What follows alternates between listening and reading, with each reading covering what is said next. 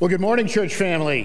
Hey, it is good to be in Centralia this morning. I'm pretty familiar with the area. My name is Mike Malman, and you met my wife, Anita. Anita, we have a home in Wenatchee, and she works in Wenatchee, so she's going to be here on the weekends joining us.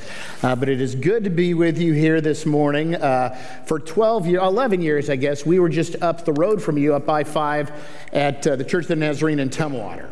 Uh, if you drive north, the first church you come to on the right there, you'll see it just by Tumwater High School. We were there for 11 years, and I love this part of the world. My wife grew up on the dry side. I'm kind of a wet sider. I grew up in, I grew up in Kirkland, so my the adjustment's going to be a little easier for me. I think I got a picture of my family here to show you this morning. Our daughter, that's our youngest in the middle there, she got married this summer in our backyard. And uh, her name is Emma, and her husband uh, to the left there is John. Uh, they're the Cott Camps, and they live up in Bellingham. He's finishing up school up there, and uh, then she's talking about going to law school. And uh, she's good at arguing. I know this uh, for a fact, so uh, I hold out hope for her in that. On the far right hand side, that's our oldest son. That's John. And uh, John lives in San Diego, where he is a TV producer. And then you see my wife. So we have been in Wenatchee, Washington for the last 12 years, where I was the pastor of the Wenatchee Church of the Nazarene. And I ended that uh, season of my life back in October. And I've been doing some pulpit supply since then, but it is good to be with you today. And I look forward to getting to know you uh, more and more uh, in the coming months. I'm going to be here for a little while. So uh, don't be afraid to invite me to coffee or give me a call. I love to talk, hear your story, learn a little bit more about you. Uh, do we have any uh, Cougars here this morning? WSU Cougars. Who's a Cougar fan? Any Cougar fans? Okay, I'm a Husky. Uh, so, uh, yeah, I'm a Husky. Uh, I graduated from Washington in 1989, and then I went off. Uh, after I went back into ministry, I, I, I, started my career doing something else for 10 years, and then at almost 30 years old, I went into ministry and went back to uh, Northwest Nazarene and got a master's degree. And it's uh, it's just good. I just am looking so forward. It was so fun to be out in the lobby this morning meeting people. I love that part of church. I love the fellowship part, and and I look forward uh, to getting to know all of you. I also want to commend the job job that uh, Pastor Allen and Kim did uh, while they were here. And uh, I know they did some good work, and we need to keep them in our prayers, right? Because uh, it's been some deep water for them over the last uh, couple months. Uh, and we want to bless them and continue to pray for them. Allen started this series. I hopped on your webpage when I was called about this ministry here, and, and you have three words on your webpage right off the front. And those words are pursue, engage, and impact. Pursue, engage, and impact. And so Pastor Allen had started a. Uh, a, a, series, a nine week series, sort of taking us through the mission and purpose of why we are here and, and what we're doing. And for the last three weeks, he's been focusing on this idea of pursuing God, right? That's where everything starts. This relationship, this vertical relationship, supersedes all other relationships. It informs all other relationships. And so that's where he's been. So this morning, we're going to uh, do a little bit of review here quick. I don't want to spend a whole lot of time on it. First week, he talked about initiate, or intimate relationships with God. And I'm not, he preached, he did, I watched all three, they were phenomenal.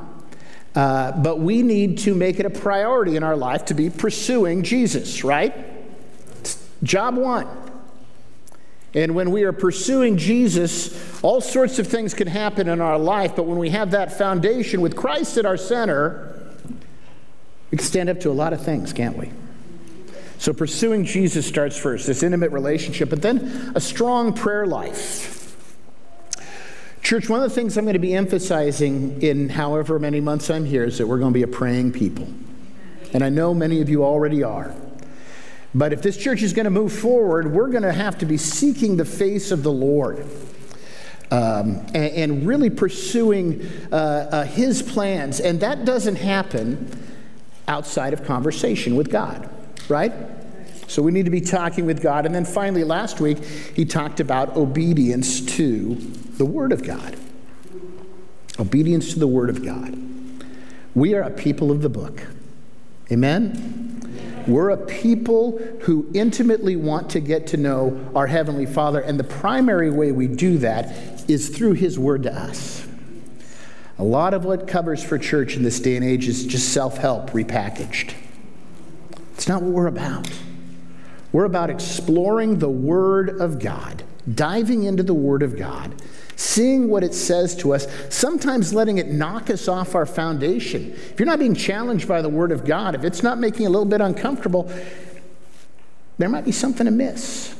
So we need to look at the, the Jesus of the Bible, see where we're different from the Jesus of the Bible, and then through the power of the Holy Spirit, pursue Him and become more and more like Him.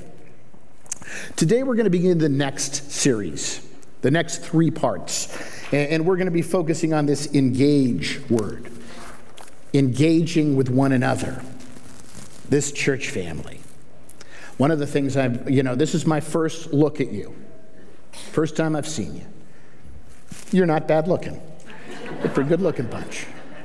But one of the things I like right now as I look out here is that this church appears to me to be intergenerational. There are young people here, and there are older people here. You'll go to a lot of churches now, and they're all young people, or churches, and they're all old people. No, we need each other. We need old people teaching the younger people the lessons of life, but there are things we can learn from the young, and revival oftentimes comes through the young. And so we need to be exploring that a little bit. But we're going to talk about the need for community. Several years ago, I was teaching. From time to time, I go to a place uh, in South Asia uh, and teach on Christian ethics at a college for, for uh, young Christians who are preparing for the ministry. And I was in Dhaka, Bangladesh, and I landed at the airport in Dhaka, Bangladesh. Uh, the, the nation of Bangladesh has about 170 million people, okay? But it's about half the size of the state of Washington.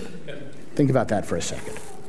And I land at the Dhaka airport, and one of the things I realized when you get off the plane there is you don't look like anybody else. Dhaka is 95%, Bangladesh is 93% rather, uh, Islamic. Uh, it's 0.25% Christian. So when you get off the plane, you realize you look different. So I went to the pre appointed place to get picked up by my driver. And it's not like, I mean, SeaTac's a mess, right? We can all agree on that, amen? Um, but SeaTac is very orderly compared to the airport in Dhaka, Bangladesh. It is a mass, it's a crush of people packed in. And I don't look like anybody else. And my driver doesn't show up. And I re- there's probably in this waiting area, there's probably 3,000 people just packed in. It's a small, small space. And I am in this room full of humanity, and yet I feel all alone. All alone. In some ways, it's an image of the world that we live in right now, where people are surrounded by people and busyness. We can connect like we've never been able to connect before through electronics. And yet, the epidemic of loneliness and isolation in our world is unlike it has ever been before. And that's been particularly exacerbated by the last two and a half years, hasn't it? The isolation, the politicization that has isolated us even further. And the reality is, we were not created to be alone. From the very beginning, from the start of the canon of Scripture, we learn in Genesis chapter 2, God is looking out over his creation. He looks at Adam, and you know what he says? He says this It's not good for the man to be alone. I'll make a suitable helper for him.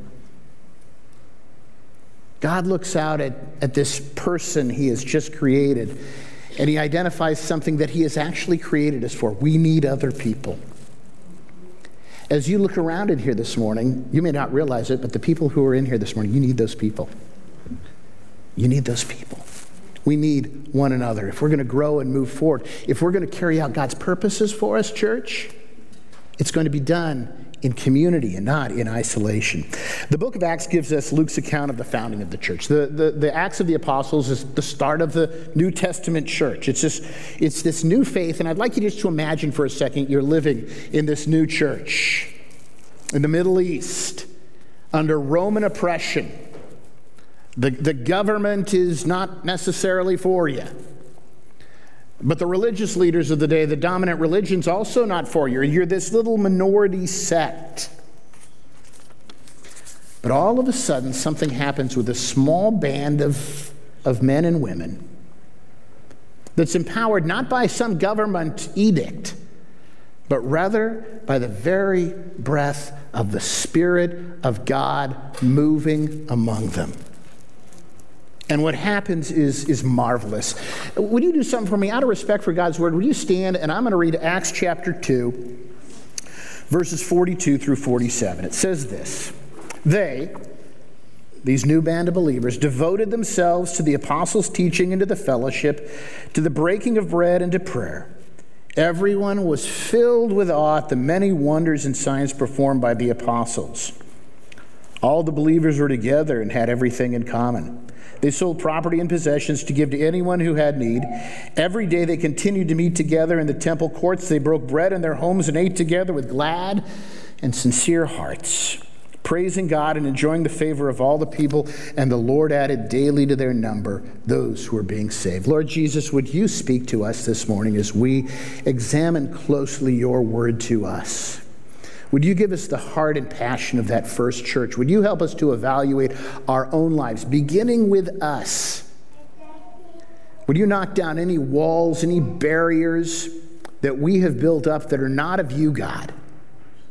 Would you give us a fresh view of this community that meets in this neighborhood, but God, also the greater communities of Centralia and Chehalis and the mission that can be accomplished here in Rochester and Grand Mound and, and all throughout Lewis County? Would you give us a passion for the lost and a desire to minister to the very needs of one another? And it's in your name we pray, Amen. You may be seated. Folks, Christian relationships are violent. It's not good for people to be alone. Why are they, invi- why are they so vital? Well, first off, they are essential to learning about Jesus. They're essential to, uh, to, to, learning about Jesus. Let me ask you a question that's sort of a, a really obvious question. How did you come to know about Jesus? Anybody? Someone told you, right? Uh, we come to Jesus because someone has elected uh, to tell you about Jesus. Somebody looked at you and cared enough. Maybe it was a mom or dad, maybe it was a coworker or somebody, a parent on one of your kids' teams, looked at you and said, I want to tell this person about Jesus. We learn about Jesus from other people, but it goes beyond that. How do you learn more about Jesus? How do you grow in your faith? Well, I can tell you from my own personal story that growth in faith happened in a community of other believers who were pushing me, who were poking at me from time to time, who were holding me accountable when my behavior wasn't what it should be, who were calling me to a higher standard. I was called to ministry. We were attending a, a, a Baptist church in, in Yakima, Washington, and there was a group of men that surrounded me. And I was just a young, I, I was in my 20s. And those men challenged me to be a follower of Jesus Christ. Growth happens. Now, some of this is really obvious, but I think it warrants saying. If we are going to learn, we have to be taught. If we're going to learn, we have to be taught. One of the verses I like here is uh, verse 42. They devoted themselves to the apostles' teaching. That's kind of loaded language, isn't it? They, they what? Devoted. There was devotion.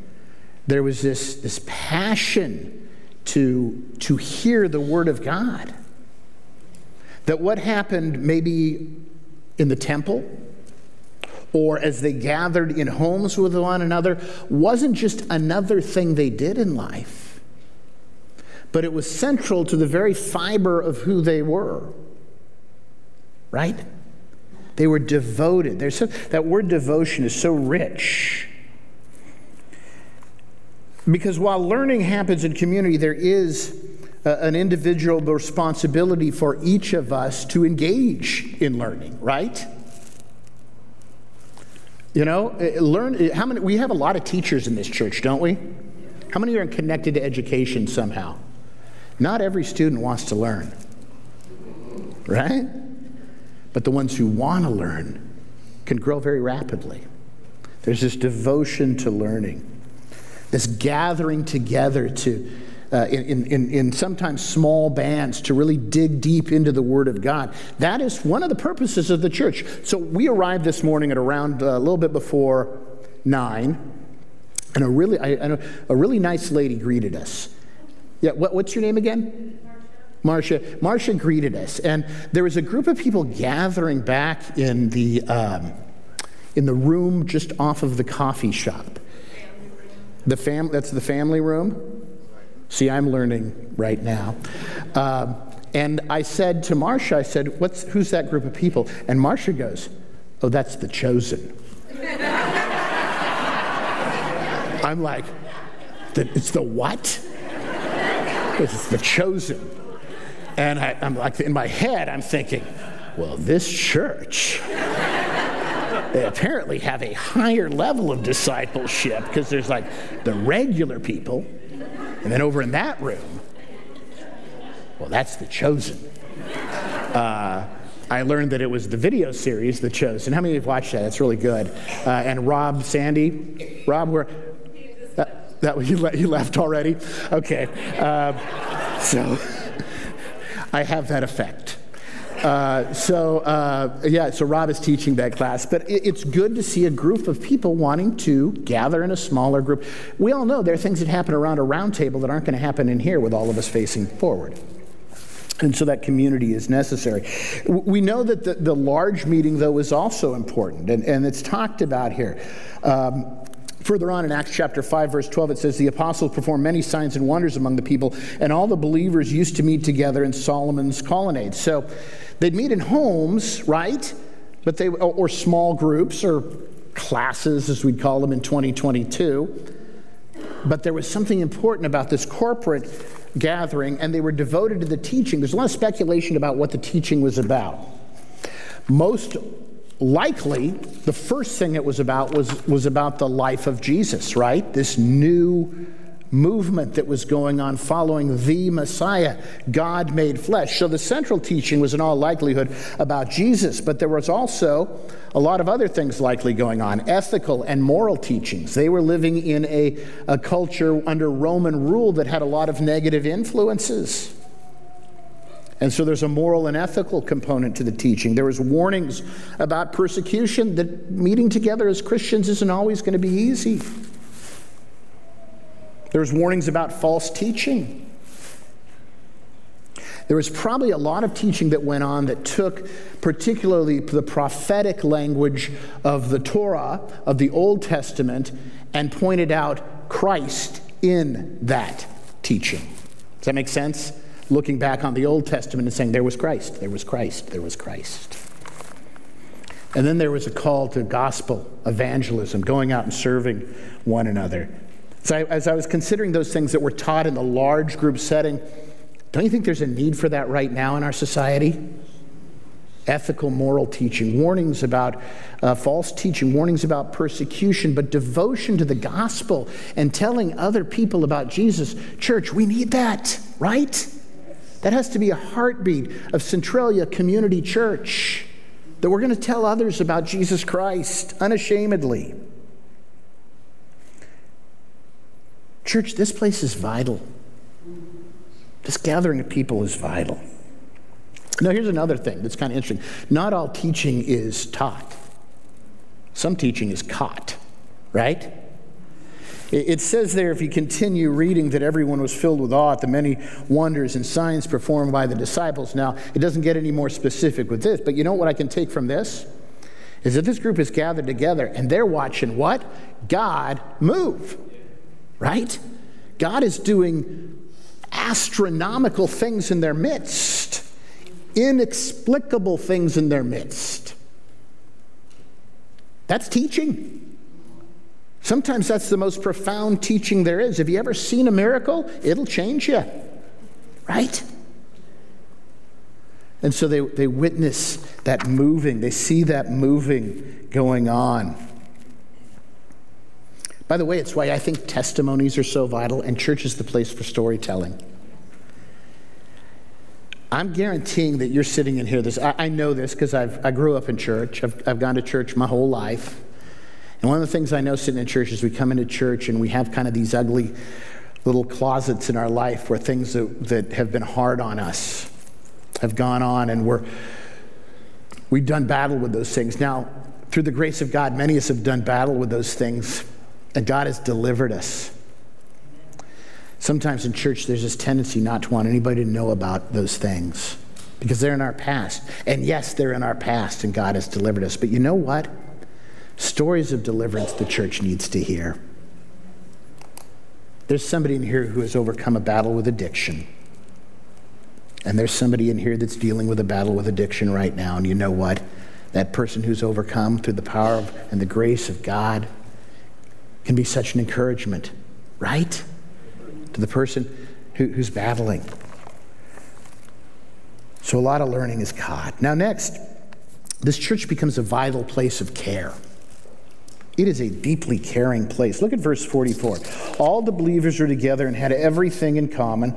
Uh, they sold property and possessions to give to anyone who had a need. They, they, they, it, what does it say they did there? Did I read that right? They sold property and possessions to give to anyone who had a need. The last two and a half years have been interesting, haven't they? Probably the most, in, most interesting in my 55 years walking in the planet. I've, I've never seen the cultural and social and political upheaval like we've had eh, you know, in the last uh, 24, 26 months, crisis upon crisis. And one of the things, I guess it's to be expected, it happened, is that people look to the government to meet needs, right? To step in when there's job loss. And I'm not opposed necessarily to those sorts of things in, in their entirety. But you know what? I wonder often what if our communities, what if the Centralias of the world and the Chehalises and the Wenatchees, what if in those communities there was a a band of Jesus followers that existed that was about meeting the needs of the community, that was about providing for those who'd lost their jobs. What if our communities, instead of looking to churches always as places maybe of protest or saying no or looked at the kingdom of God and, and, believers, Christians who maybe they disagreed with, but said, you know what? Those people, they do take care of people. They love people, they, they, they meet needs. There are a couple things going on in this Acts community. They sold their stuff. They sold their stuff to meet needs, right? Now, I'm not going to ask you to do that today. It's my first Sunday. so that's more like third Sunday stuff, right? Uh, so I won't do that. I won't do that this morning. But imagine for a second what that simple act did what that simple movement did to the people who were selling things. You know how scary it is to sell your stuff and give it away? That must have been a deeply moving experience for these early followers of this rabbi named Jesus, this Messiah, the Savior of the world, to go out and just give up their stuff. Can you imagine the growth? And for those on the receiving end, what did it say about this strange new community? We were in, uh, in the ghetto at a Caribbean nation about 15 years ago at a church, Central Church. And in, in a lot of poverty stricken areas, church isn't something you do on Sunday morning, it's like something you do every day.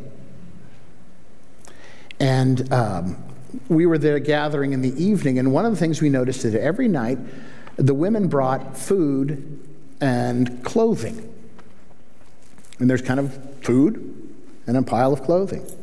And I was asking the pastor named Antoine, I said, What is that, Antoine? And Antoine says to me, he goes, he goes, Well, when people have extra, we always bring it every night. And the people who don't have enough take the extra. Now, what a beautiful picture of the church of Jesus Christ, right? The Spirit of God at work. Scholars suggest, you know, the phrase used here is anyone in need. They gave to anyone in need, that this may have extended to outside their little circle of believers. They may have been giving to people who weren't in the camp yet. And regardless of whether they were doing it or not, I think we should be. I think we should be blessing people who aren't here yet. I think it's one way to point to Jesus. By the way, one of the things your leadership team here at the church is going to be doing in the next several months is evaluating this community, the community outside our doors in Chehalis and Centralia, and looking at what are the needs around us. You are, I, one of the first things I noticed is how strategically placed this church was when I rolled in, the schools and whatnot.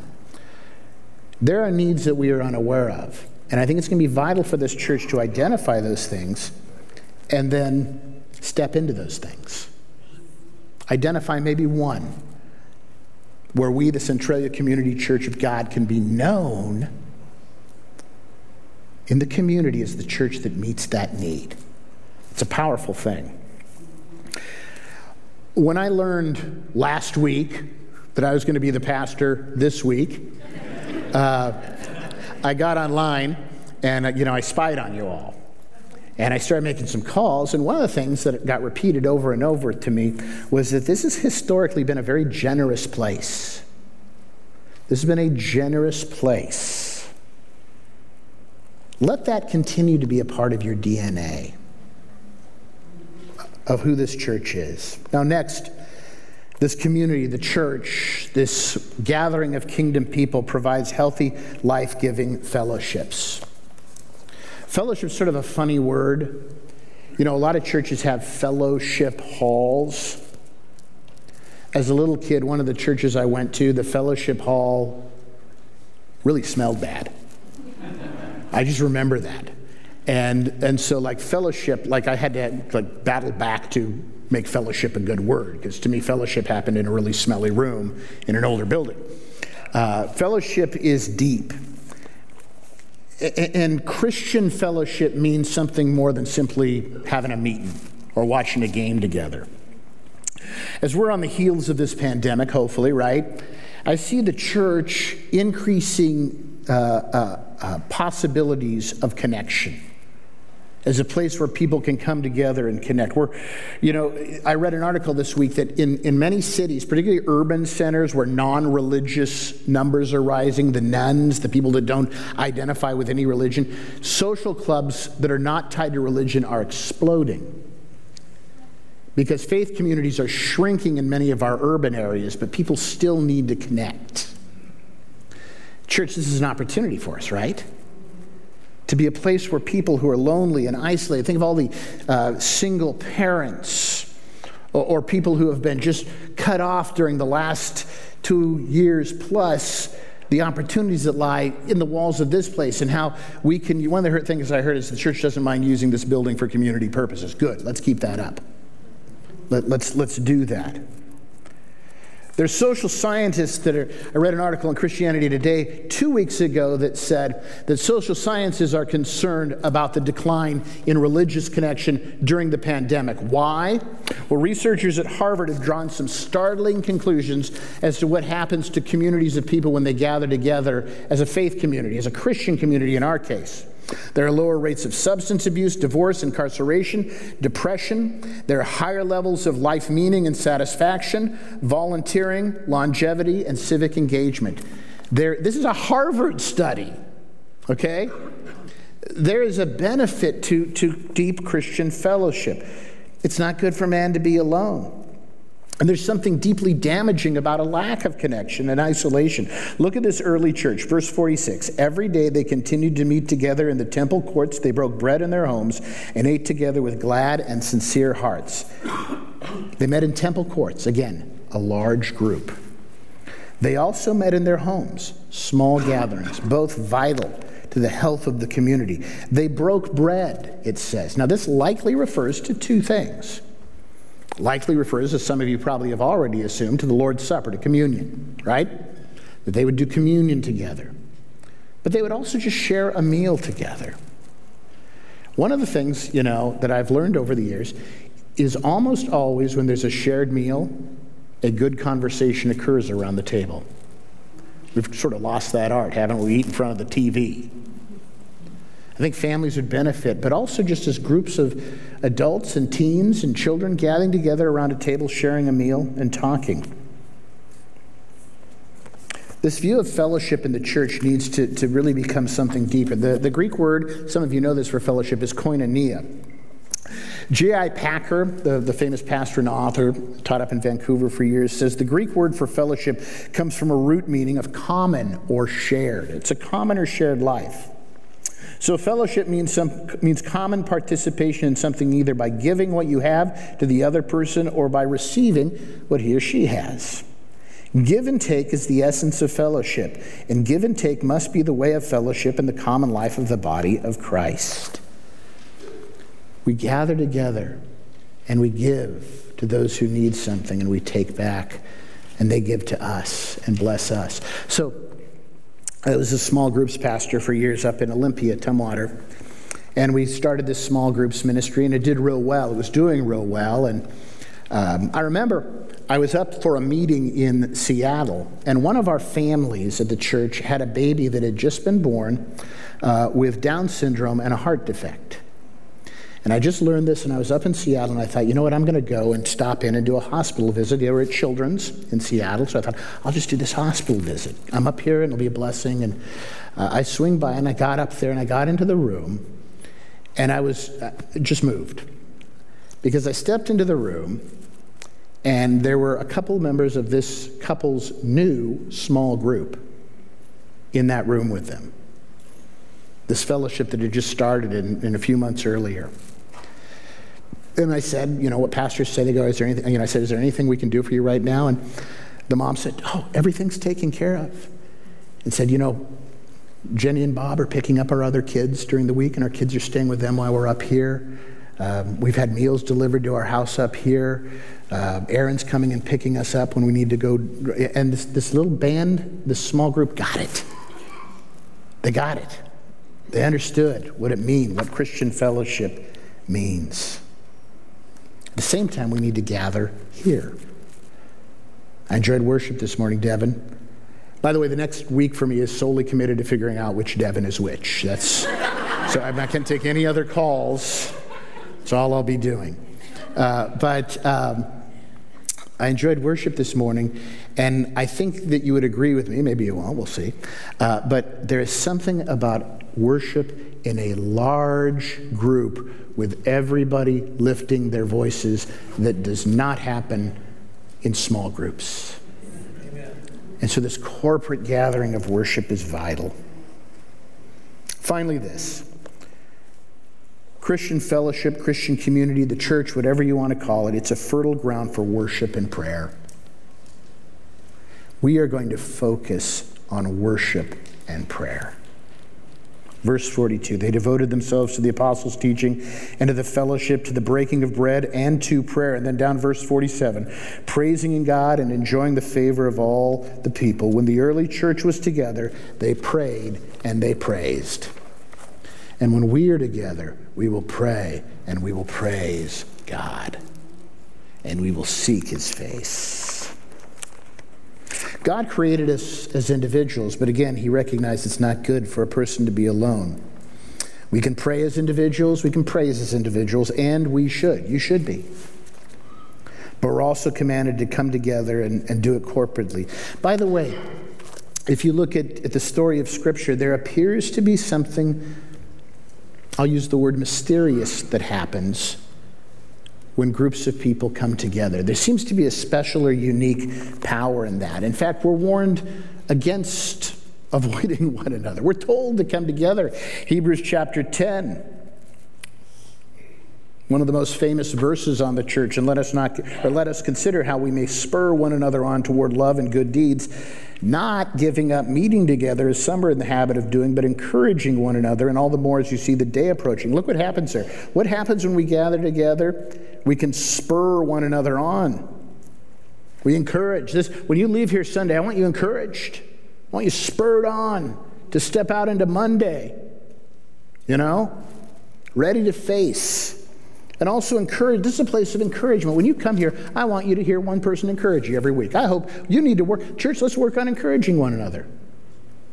Look at the people around you. How can you encourage them? But there's other things that seem to happen in community where coming together as either a small group or a large group is more powerful than by yourself. Jesus himself in Matthew 18 says, Again, truly I tell you, if two of you on earth agree about anything they ask for, it will be done for them by my Father in heaven. For where two or three gather in my name, there I am with them. There I'm with them. It's gathering together in the presence of God. And, and for praise, my favorite psalm of praise is Psalm 150. It's a relatively short psalm. Praise the Lord Almighty. Praise God in His sanctuary. Praise Him in His mighty heavens. Praise Him for His acts of power. Praise Him for His surpassing greatness. Praise Him with the sounding of the trumpet. Praise Him with the harp and lyre. Praise Him with the timbrel and dancing. Praise Him with the strings and pipe. Praise Him with the clash of cymbals. Praise Him with the resounding cymbals. Let everything that has breath praise the Lord. Amen? Now, He listed a lot of instruments there, right? It's going to take more than one instrumentalist to make that work. Okay? Worship can be this powerful corporate act.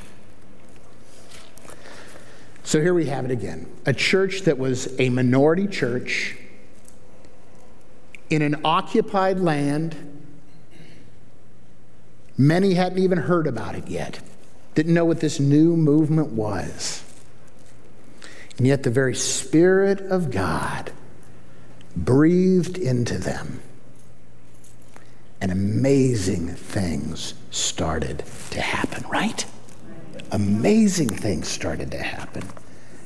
Oh, I hunger for that. And what happened? This. The Lord added to their number daily those who were being saved.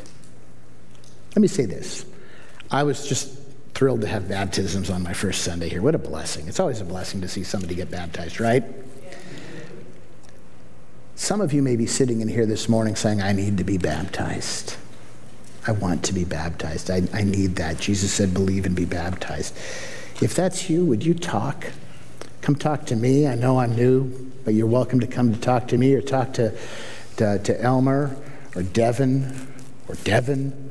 Uh, or any of the other staff here or elders, talk to them because we would love to celebrate baptism with you. But here's the other thing the Lord wants to add to the numbers of the Centralia Community Church. And what I would say is this How do we learn about Jesus? Somebody tells us. Somebody is waiting for you to tell them about our Lord. This is a good place for them to hear about him. Would you, would you encourage that? And let's recommit to be a gathering of people engaging with one another with a deep level of love, accepting our brokenness, but spurring one another on to good deeds, good works. Lord Jesus, would you bless us so, God, that we can bless others? As you pour into our life, God, would we pour into the lives of our children and grandchildren, into the lives of our neighbors and coworkers, God, for the folks that are on our kids' teams, God, would we be seen as a blessing in this community? You love, uh, you love us, God. And we love you because you loved us first. And because you loved us first, God, you call us to love others.